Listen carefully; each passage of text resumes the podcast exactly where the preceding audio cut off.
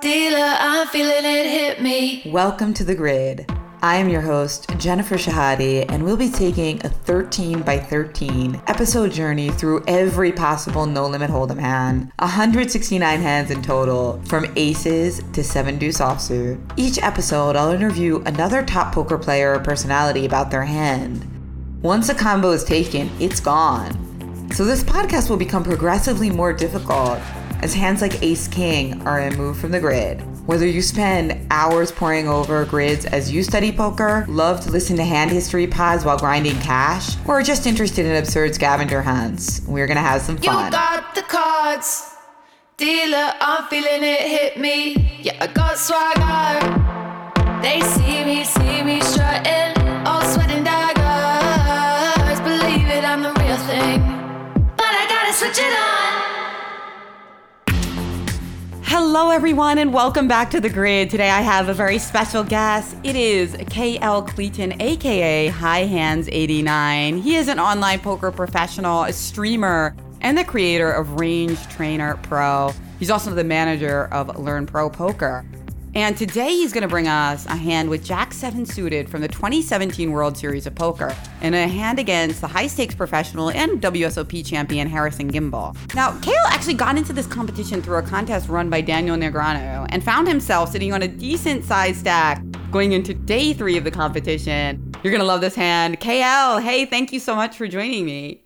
Hey, it's my pleasure. I, uh, I've, I've been a really big fan of the pod ever since you began, and I'm just super honored that I'm able to take up uh, a spot on the grid. Yeah, well, it's a good one. Jack 7 suited. And you got into this competition via a contest that Daniel Negreanu ran, right? Basically, my poker group, uh, we had a, a Skype group, they were like, KL, what are you doing? Submit a damn video now. And it was like the day before the end of the competition. And so that's what I did. I submitted a video. My parents are my primary caregivers. My condition is such that um, I always explain it kind of like being paralyzed from the neck down, but I feel everything. And it's something called spinal muscular atrophy. It's a genetic disorder, and basically it just means that I'm not able to uh, move my arms and legs. And so for everything that I, I need to have done, I need assistance.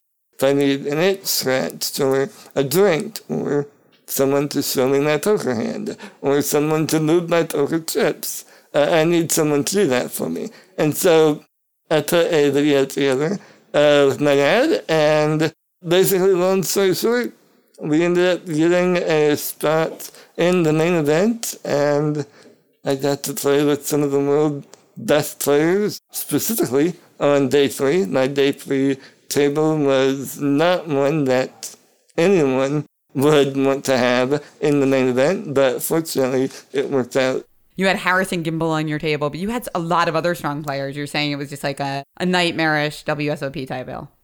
It really was. I had Michael Acevedo on my direct right, which if you're going to have Michael Acevedo anywhere, you want him on your direct right. Michael is who I consider to be the godfather of modern GTO theory. He is just a absolute monster when it comes to putting together a GTO game plan and making the GTO game plan really, really um, understandable for everyone. I'm a huge fan of Fortunately, um, since then, we've actually stayed in contact, and now I actually get to work with him on a daily basis as he is putting together some training material for Learn Pro Poker, um, which I am a part of. And I also had, as we will find out in the hand, Harrison Gimbel. Uh, across the table from me, I had a couple of Russian players, one of which who had won a bracelet earlier in that same uh, year was on my right as well. I can only specifically recall one actual what I would consider to be, you know, like a recreational type player, um, other than myself, obviously. So yeah, it was definitely not an ideal lineup. One of the things I find really beautiful about poker is that you form these relationships with people and then sometimes you can trace back to a time before you worked with them or knew them well that you were just sitting at the same table.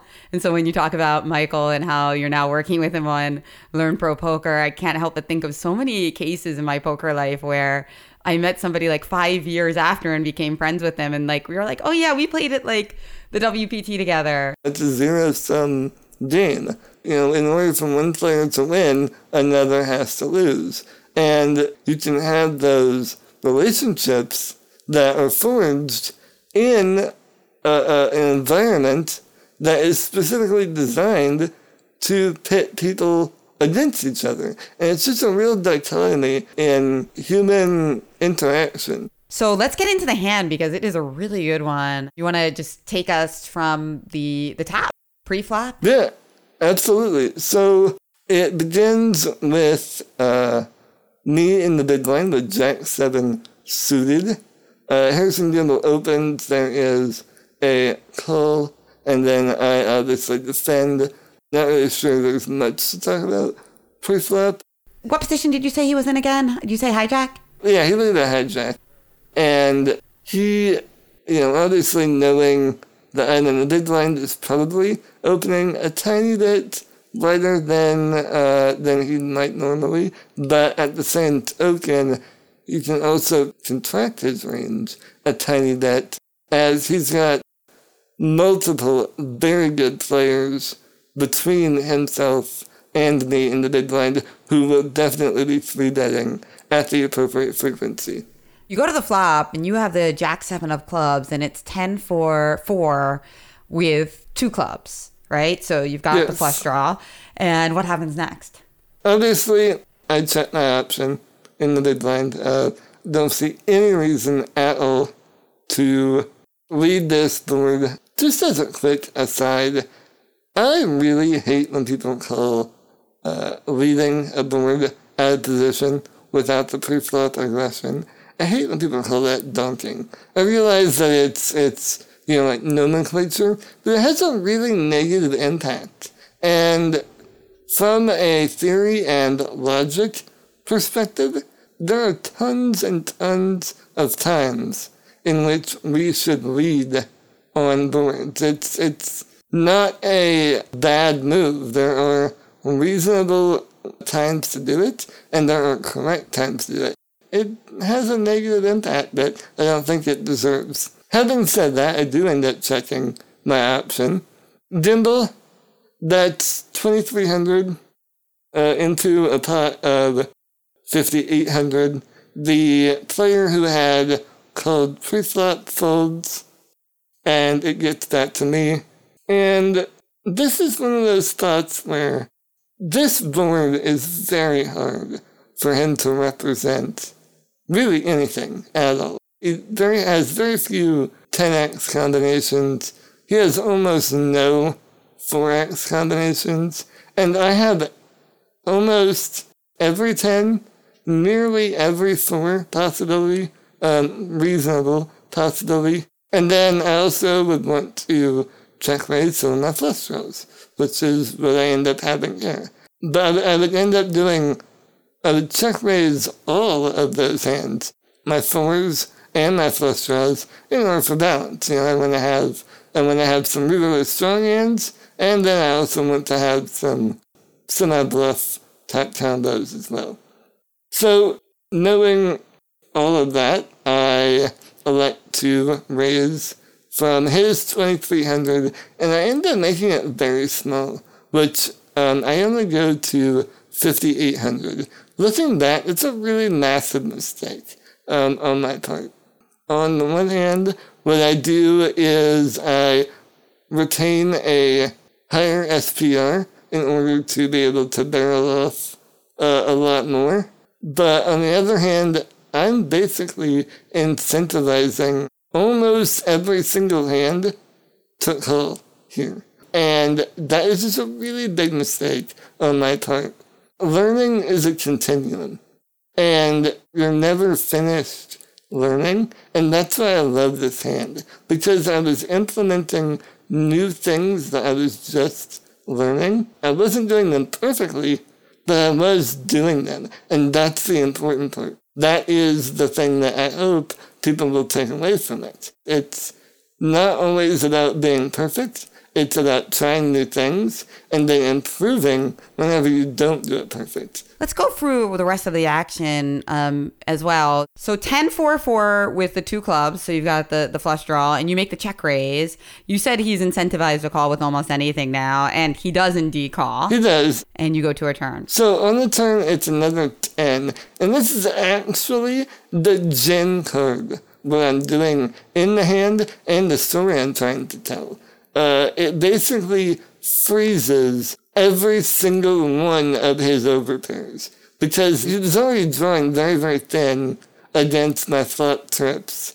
My occasional check raise with a strong 10x is now basically almost dead with his overpairs. It's just a really good hand, a really good card. The interesting thing is, if we think about it, I don't know that it's the best card to check raise and then bet because it's a bit of a meta game thing, but most recreationals, when they hit gin like that, they want to like check and encourage action. And I know this. Like I'm like, maybe he views me in this manner. So what if I don't barrel here?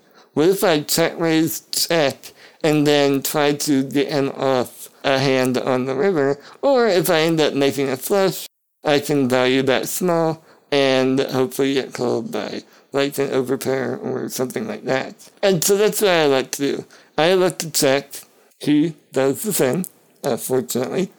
And the river is what I, at the time, called a banana. And what I mean by that is it just didn't matter. It was a, a offsuit low card where it just didn't do anything to change the board. It was a very static card.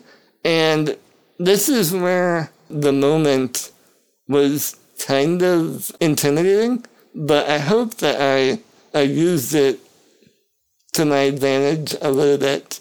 The pot is a little bit over 17,000 by this point, and I like to that relatively small in an effort to tell the story that, hey, Harrison, I have a really strong hand here, and I want you to call me so I can get value from it. Obviously, I don't, but hey, he doesn't know that, right?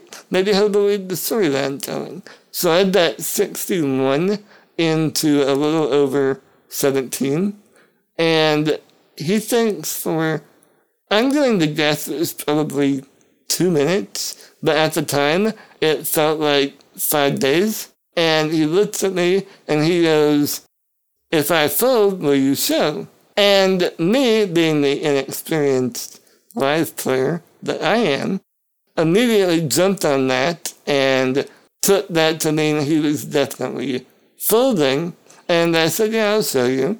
When what I should have said is, if you call, I might not show. Because who knows if he would have, you know, if, if he was going to call or, or fold. He ended up folding queens face up, and I showed Jack 7. And I got to be like the golf pro about two thirds of the way through rounders and say, hey, I bluffed the ringer. So it was, uh, it was a really big moment for me. It was a big confidence boost. And I really believe that hand gave me the self belief um, in order to make it through to the money and eventually uh, make a pay jump in undeniably the biggest tournament of my life up to that point. That's an amazing hand history and such a great story. Um, I I have so many questions about this hand, but I, I let's uh, we already talked a little bit about the flop about how nowadays you would just you would often check raise with that specific hand, but you would check raise bigger. Um, and then you, you you talked about the strategy in the turn as well. Um, but let's let's also talk about it from Harrison's point of view, um, particularly on the river. I'm really interested in his decision because I feel like it's a it's a really tricky one for him there. Do you do you happen to recall? Did he have the queen of clubs? Maybe if he was like really close, that was a tiebreaker for him because um, he basically doesn't want to have it, right? So that you're more likely to have the. He does not want to have it because that gives me more flush draw combos. He ended up. I, I don't believe he did. Honestly, I was I was so excited that I got the bluff through that uh, I, I, didn't specifically look, but I'm pretty sure it was the Queen of Spades and not the Queen of Clubs. But having said that, you're exactly right. On the river, it is such a difficult decision because basically what he has to ask himself is does the story that I have tried to tell in this hand, does it make sense? You know, would I check raise flop, check turn, and then only about a third pot on the river, slightly over a third pot, with my, you know, with my, my missed draws. I think the fascinating thing about the hand for me now is also looking back, um, you know, three years, it's, it's a spot where having queens, you know, it's not really that amazing to have queens there because it doesn't really um, block any of your value hands. It's almost like one of those weird spots where if you had ace king off, it might actually be a better call because you um probably one of your if i'm in his shoes there and i'm playing against what i think is an amateur player i also have to tell you with that like smallish bet on the river it's kind of screaming that it could be a four that you know you want to get your value with a four but now you have queens and it's like it'd be really cool to have an ace in your hand so that you don't have ace four off which is like the biggest combo of ace x. I mean is the biggest combo of 4x available there because it's probably the only offsuit one that you call pre i don't know maybe 5-4 off or something but you know. Yeah exactly you're 100% correct. It's funny how your memory works. I remember my logic at the time more than i remember things like exact bet sizings and things like that. Like it's it's funny how how you know human memory works, but everything you're talking about are exactly things that went through my mind in hand in order to try to sell my my story in order to tell the, the story in the best way possible. I definitely think it's a really tough spot for him. And actually part of me feels like it's actually just like a sensational and very, very disciplined fall that you know, in in context with all the information that you gave, I completely relate with it, and I think that most players wouldn't be able to make that fold as Harrison because of the absolute value of their hand, right? And it's funny you say that because immediately after the hand, one of the uh, Eastern European players who was sitting on my on my right turns and we've been chatting all day, um, you know, friendly, and he turns to me and he goes, do you know who that is? And I go, I know exactly who that is. That's why I told that. And because I knew he, along with you know, some of the more seasoned players, would be the exact type of people that would hopefully understand the story I was trying to tell in order to make a disciplined laydown, in order to make uh, what some might consider a tight fold, when the vast majority of the time, I just have a four there, or, or better. Um, and so you're 100% correct. It is, uh, it's a disciplined play that will absolutely make him a lot of money in the long run. I just got really lucky in that in that exact moment. I ended up having a bluff. Yeah, amazing. And again, the hand was 10 4 4 with the two clubs, another 10, and then what you call a banana on the river with the three. And for those of you who are not as versed in like, you know, the solver strategy and the blockers, the reason I'm saying like having an ace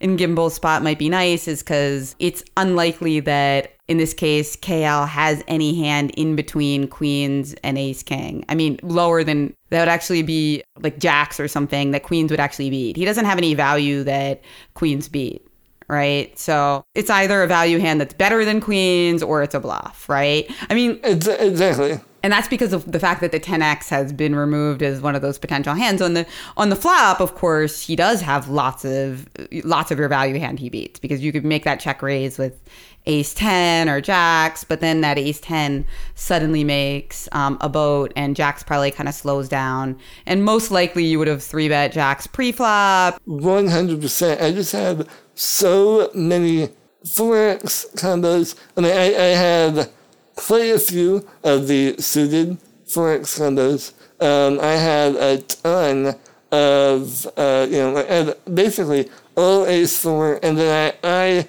have five off as well, and then I had like four four five suited, four six, even something like four seven and four eight suited multi way. At the time, I could see me definitely peeling pre-flop in the big blind, and I would do that now hundred percent. I mean, there are basically no suited hands that I would fold pre-flop in this exact situation. I also like this hand because it's that classic question of um, will you show if I fold? And I think that a lot of times people say that when they've already made the decision to fold and they're just looking for like one final live tell that might nudge them the other way.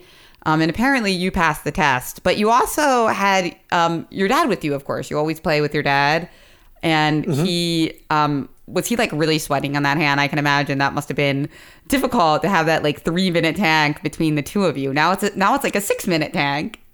Yeah, so basically, I, always tell people my dad and I are different things, but at the same time, like, he sees what I have, obviously. Like, you can't avoid seeing what I have. He has to look at the hand in order to make sure that I can see it. You know, logically, if he can see it, I can see it. And it's one of those deals where we we've had so many conversations after a hand has taken place on break or whatever where we've we've talked about this line or, or that line and you know obviously it's it's always a, a fun conversation but you're hundred percent correct. He feels a certain level of you know stress in order to to you know maintain his poker face if you will he's in a situation where he never really knows exactly what I'm gonna do.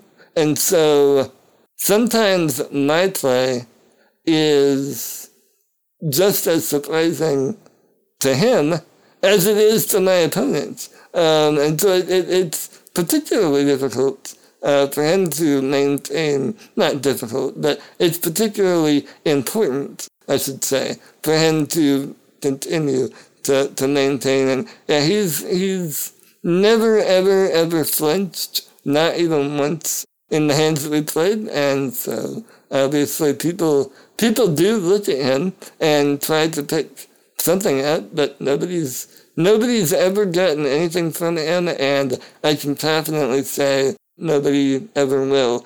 But having said that, after the hand's over, sometimes he'll look at me and he'll say, whoa, that was stressful. And it's fun to, to have those experiences. Sorry, I, I think it's unethical for somebody to get a read off your dad. I don't know. Do you, maybe maybe unethical is harsh, but I just can't imagine looking at myself in the mirror after. Like you were the player. Like I Yeah, so it's funny you say that. I was playing a circuit event and uh, a well known circuit traveling grinder. Uh, I was playing a main uh, circuit event, and we sat down.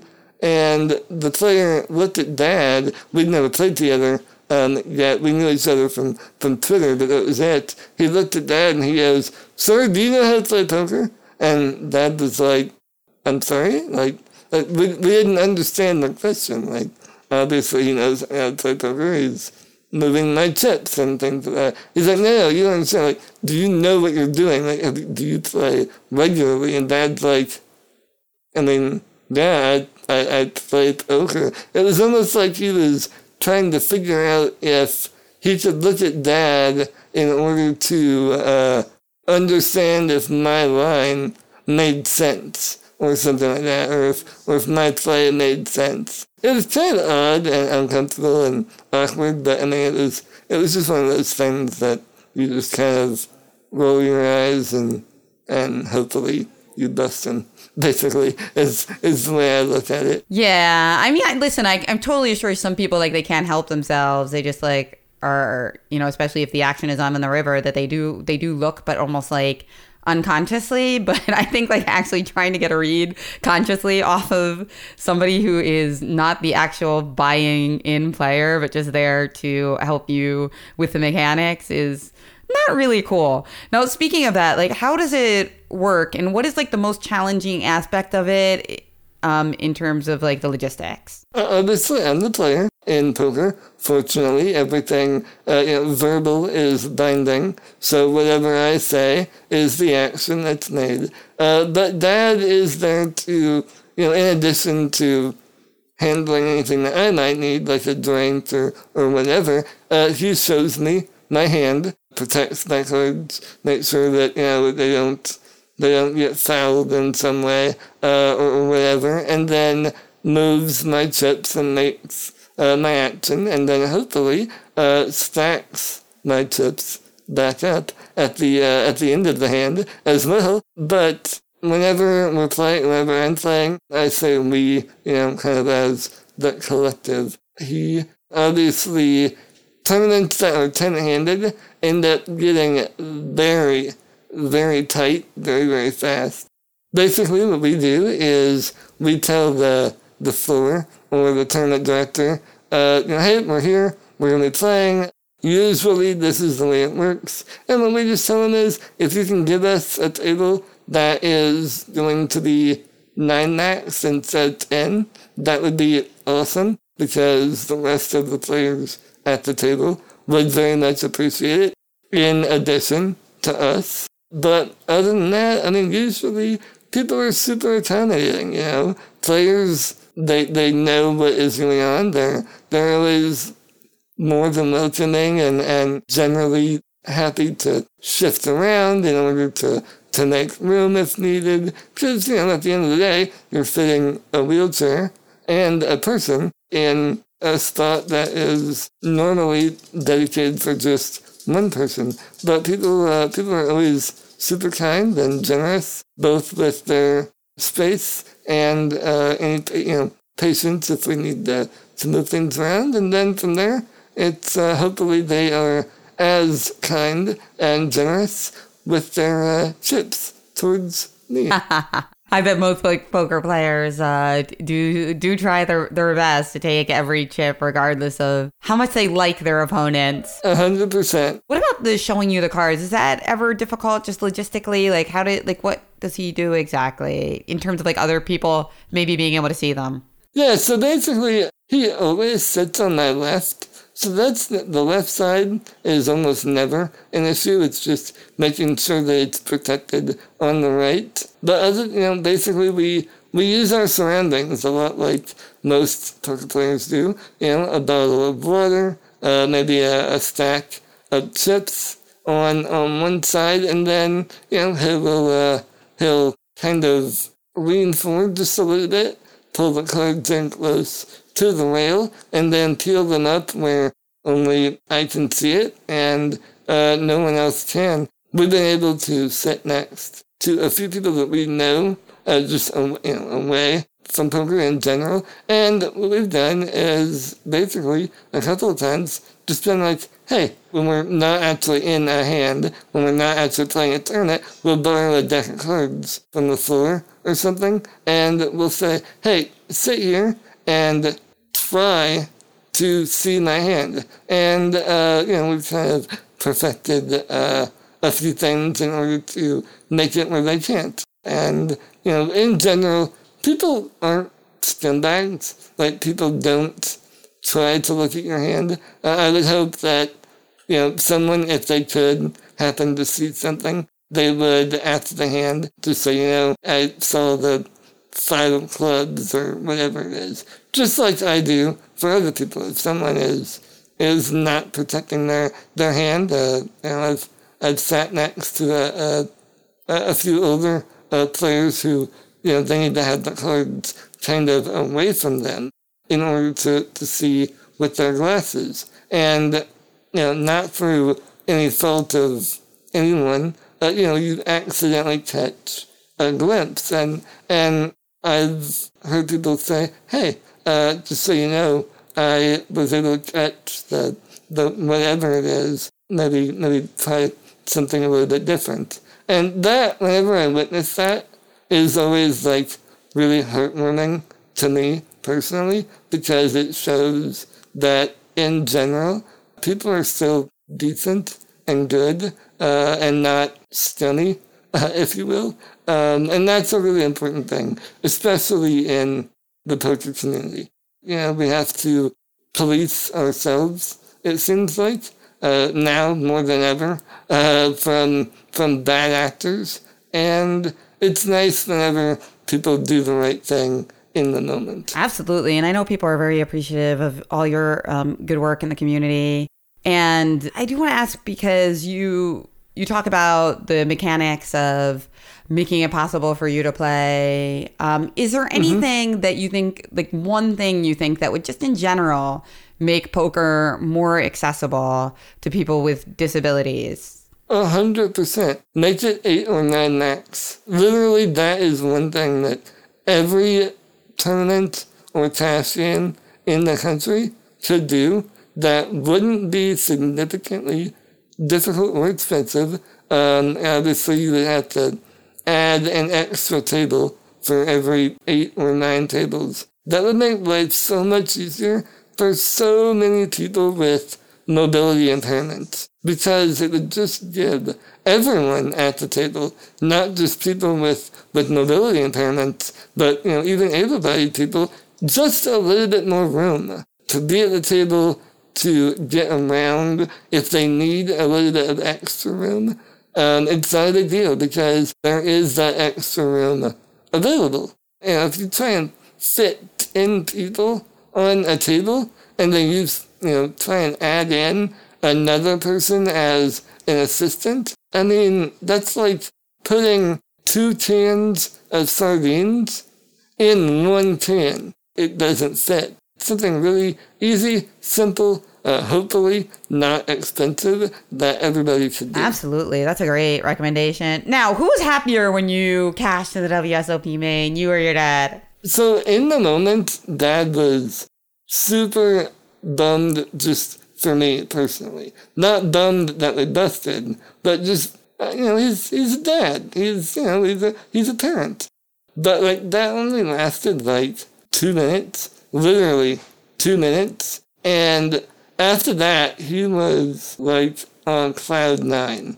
Me and I was pumped. Don't get me wrong, I was freaking excited. The night before, though, was when I had my big, like, adrenaline dump. Because the night before was when we made the money. That was when we cashed at like 2 a.m. Pacific time. And actually got into the money. The next day, you know, when we came back for, for day four and we busted, that is when he, after that momentary, you know, kind of like, oh man, this sucks for, for my son, like right after that, it was, holy shit, my son just made, uh, you know, he just, not only did he cash, but he made a pay jump and he was like, he was so proud, mom and dad both were like on cloud nine. Even to this day, he remembers exactly the number of entrants in that year's main event and the exact position that I finished.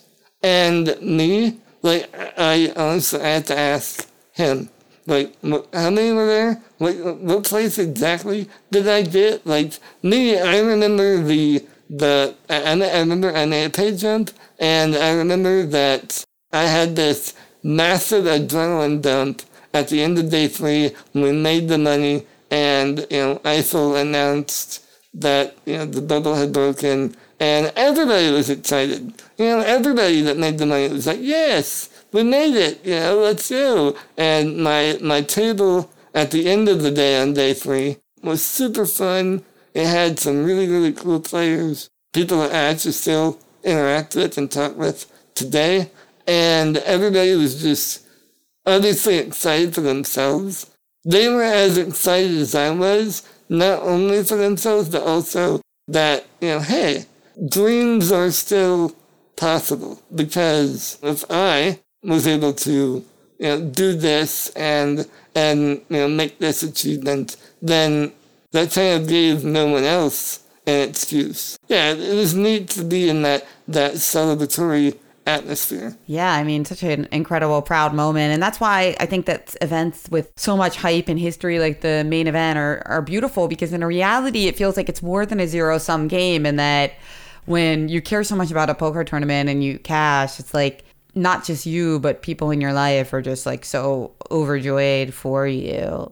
Now, I do want to give you a chance to talk a little bit about Range Trainer Pro. Now, I did sign up and I am a chess player, so I'm can say that in chess we are very well versed in using these types of like immediate feedback tools, right? Like all of the major chess websites have these different programs that you can use to test yourself in your tactics, your end games, your openings. With Range Trainer Pro, you're basically allowing people to either buy a pack of ranges or input their own and then test themselves on the appropriate actions and you know be able to drill themselves on say like 50 or 100 iterations in just a matter of like a minute. Exactly. So i think it's a great idea. I enjoy working with it and i like just this kind of concept of uh, training tools in poker that allow these these feedbacks. Can you just give us an example of playing your own ranges in a way that range trainer pro would maybe teach you something about a combo that you would normally do the wrong thing with. But after enough iterations, you were able to like retrain yourself. You did an excellent, you know, kind of breakdown of what it is. And we use solved GTO ranges that are from a, a site called Learn Pro Poker. The site that I'm involved with that Ryan plant is the Toad Shed. And so all the ranges that we, we sell and make available, um, if you don't want to input your own, are those ranges. And those are the ones that I end up uploading into the system. And because of that, it is insane the number of times I've uploaded these ranges and then like, wait, that can't be right. And I double check it. Not only is it correct, but it prompts me to ask questions.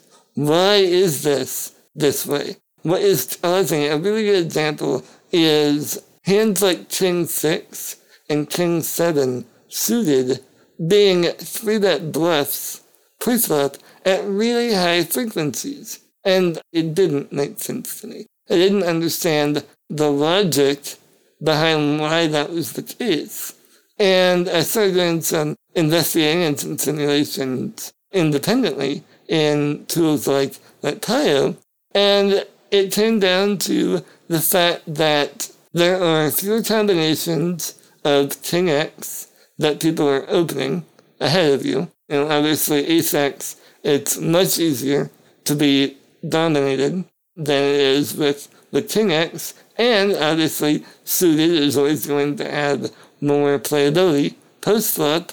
And then, in addition to that, the idea that these 6 and 7X combos are able to make more like weird middling straights but like, you know, a, a four card straight that are going to be good more often. And then even further beyond that, being able to make like on, on seven or six high boards or boards where the seven and the six are like second pair. Now you have a pair, at least, um, top pair or second pair, with essentially second, you know, the strongest uh, kicker. You know, obviously, technically set, uh, second strongest, but it's hard for people to have all that many ace seven or ace six combos that open ahead of you. And like all of these things aren't what you would normally anticipate. Like none of the things I just went through, I think people would instinctually know. You know, you have to like see it and then go, wait, what the hell? And then figure out why those hands are, are like that, why the simulations are telling us we should play those hands. Yeah, I love that. I mean, it reminds me of one of my more esoteric, um, you know, simulation oddities that sometimes come out that sixes is like a, often a favored hand over sevens because if the other guy has an ace and it, it comes out two, three, four, five, the sixes makes the uh, the nut nut straight. Yeah, exactly. There's a lot of like weird sims where that the sixes beat the sevens. Usually not the eights. That's too many pips. Too many pips higher. but you're exactly right. It's one of those situations where if you a don't see the information, um, which obviously that is what the, the program is designed to do. It's designed to help you see the information and prompt questions, prompt mm. uh, curiosity.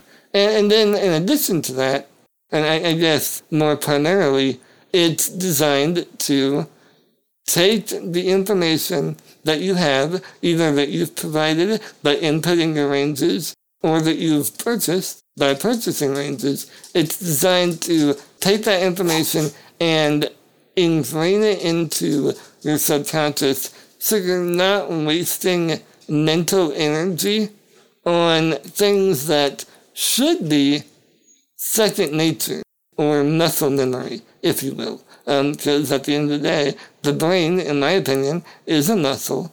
And uh, if we can put those kind of like things that we should know instinctually into our muscle memory, into our, our default, then we save mental energy for tougher situations. We're trying to decide how many bluff combos someone can have on 10, 4, 4, 10, 3, for example, um, and, and decide whether we should call just as an aside, as I was playing with Range Trainer Pro and I was playing a cutoff range, um, I believe at a pretty deep uh, stack depth. I believe it was the, the highest one you have, which is 100 bigs. The one I got wrong was ace four off, which is mostly a fold.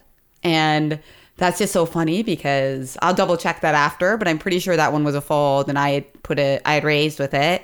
Or I, I saw that in the chart later that it was a fold and that's that's just funny because of course that was the hand that um, you know you were primarily representing in this in this very um, hand of the grid. And that's the looking at that range right now because, contrary to popular belief, I don't have every single hand memorized, and that just goes to show you that even people who make the damn app uh, don't have all of it memorized, which should tell you a little bit about even some of the best players in the world might not have every single hand memorized. But you're exactly right. Ace 5 off is 100% frequency.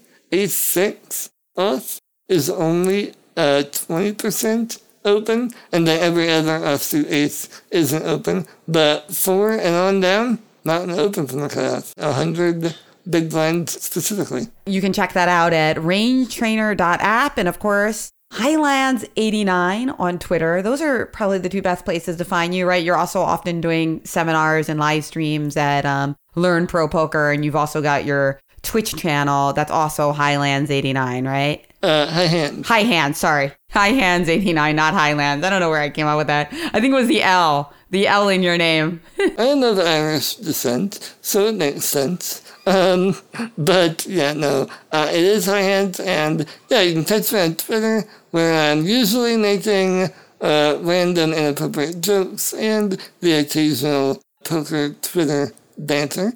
And then obviously, I am 100% biased, but I'm also very confident that anyone who wants to get better at poker, absolutely check out uh, my app. Uh, hopefully, it will be valuable to you. And then, if you want to learn more about how to apply the theory principles, check out learnpropoker.com. Thank you so much. High Hands 89. I got it right that time. KL Cleeton on Jack 7 suited and a, a, pretty epic hand that I think everyone can relate to and retains its strategic richness even years later with the Jack 7 suited clicking off that key combo for us on the grid. Thank you so much. KL Cleeton, Jack 7 suited.